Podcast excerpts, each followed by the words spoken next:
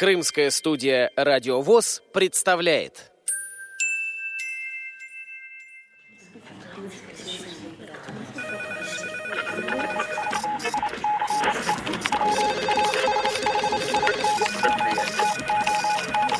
Информационная программа «В курсе». События Крымского региона. Здравствуйте, дорогие друзья! У микрофона в крымской студии Кристина Рябуха. Крыму зарождается новый вид спорта среди незрячих – футбол для слепых. Этот вид спорта впервые появился в Испании в 1986 году. Футбол слепых был включен в программу Паралимпийских игр в 2004 году. В этот же год в России прошли первые игры в рамках Кубка президента Российской Федерации.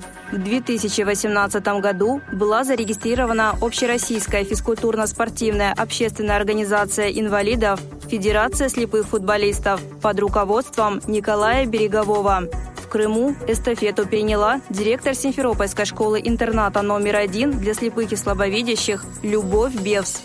В октябре месяце я побывала в Москве, меня приглашали на конференцию, отчетно-выборную. Конференцию проводила э, Федерация слепых футболистов. Это общественная организация, которая существует с 2018 года. Руководит этой федерацией Береговой Николай Николаевич, который очень давно уже занимается развитием э, футбола для слепых в Российской Федерации. И побывав на этой конференции, я решила, что нам необходимо создать в нашей школе, в нашем регионе команды для того, чтобы наши дети, наши взрослые слепые, собственно говоря, говоря, стали активнее, эмоциональнее, потому что этот спорт, вот я видела в тех футболистов, которые играют в сборной России, в сборной Московской области, это, конечно, совсем другой подход к жизни у этих людей. Они яркие, они эмоциональные, они активные, они очень позитивные. Когда слепой футболист говорит о том, что для меня самое важное – это что-то сделать хорошее для людей. Вот это вообще очень покоряет. Поэтому а, мы на сегодняшний день открыли у себя кружок по мини-футболу B1 5 на 5. У нас есть команда девочек, команда команда мальчиков. Были спонсоры, судебные приставы нам очень помогли,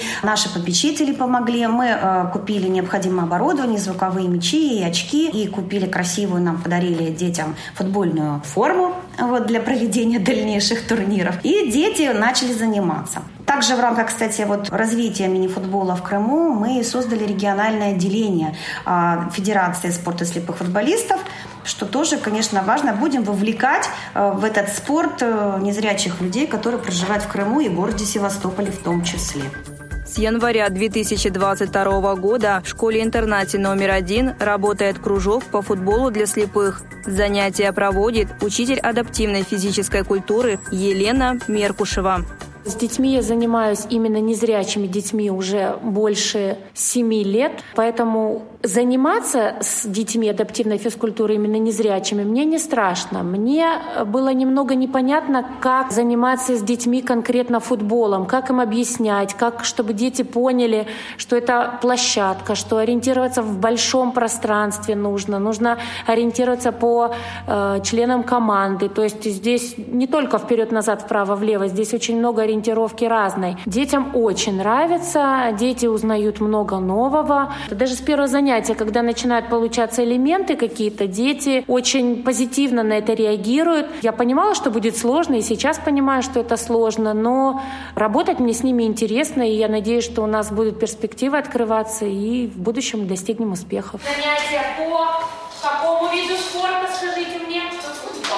Какой футбол? Для незрячих. Он называется еще как футбол.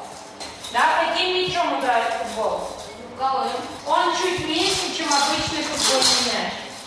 Скажите мне, пожалуйста, для безопасности, для безопасности стены обычного спортивного зала как обустроены? Что там вокруг стен? Это вот такие маты. Гимнастические у нас маты для безопасности. По левому и правому борту стоят маты или бортики, они мягкие. Для чего они служат, скажите, пожалуйста? Для безопасности. Для, ориентир, для безопасности и ориентир. На занятиях школьники осваивают теорию и практику игры. Посещать занятия могут незрячие дети разных возрастных групп. В команду по футболу слепых входит четыре незрячих игрока и зрячий вратарь.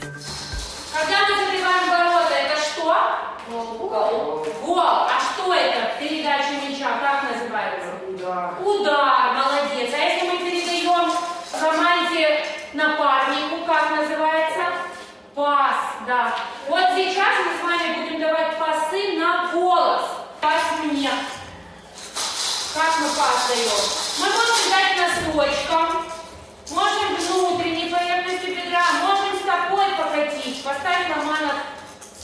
А, а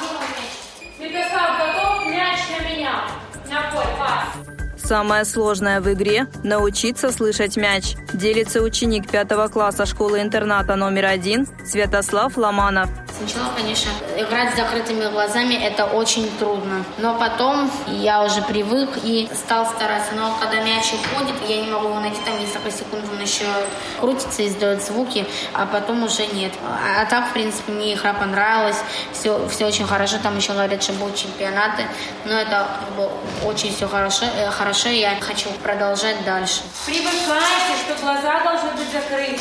Поставили мяч перед собой, и правую ногу внутренней поверхностью к мячу, как будто вы будете бить внутренней частью мяча. Мы от борта отошли. Вот, правая нога внутренней частью перед мячом. Вперед бьет, просто к следующему борту. Мы здесь, а тебе надо к другому борту. Бей. Молодец. Внутренней поверхностью. Отойди от борта. Правая стопа. Вот так ты будешь бить. Готов? Бей. Молодец, готов.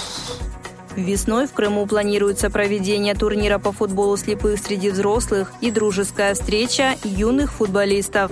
Над программой работали Кристина Рябуха и Андрей Прошкин. Пишите нам по адресу полуостров собака интернет.ру. До новых встреч на радио ВОЗ Крым.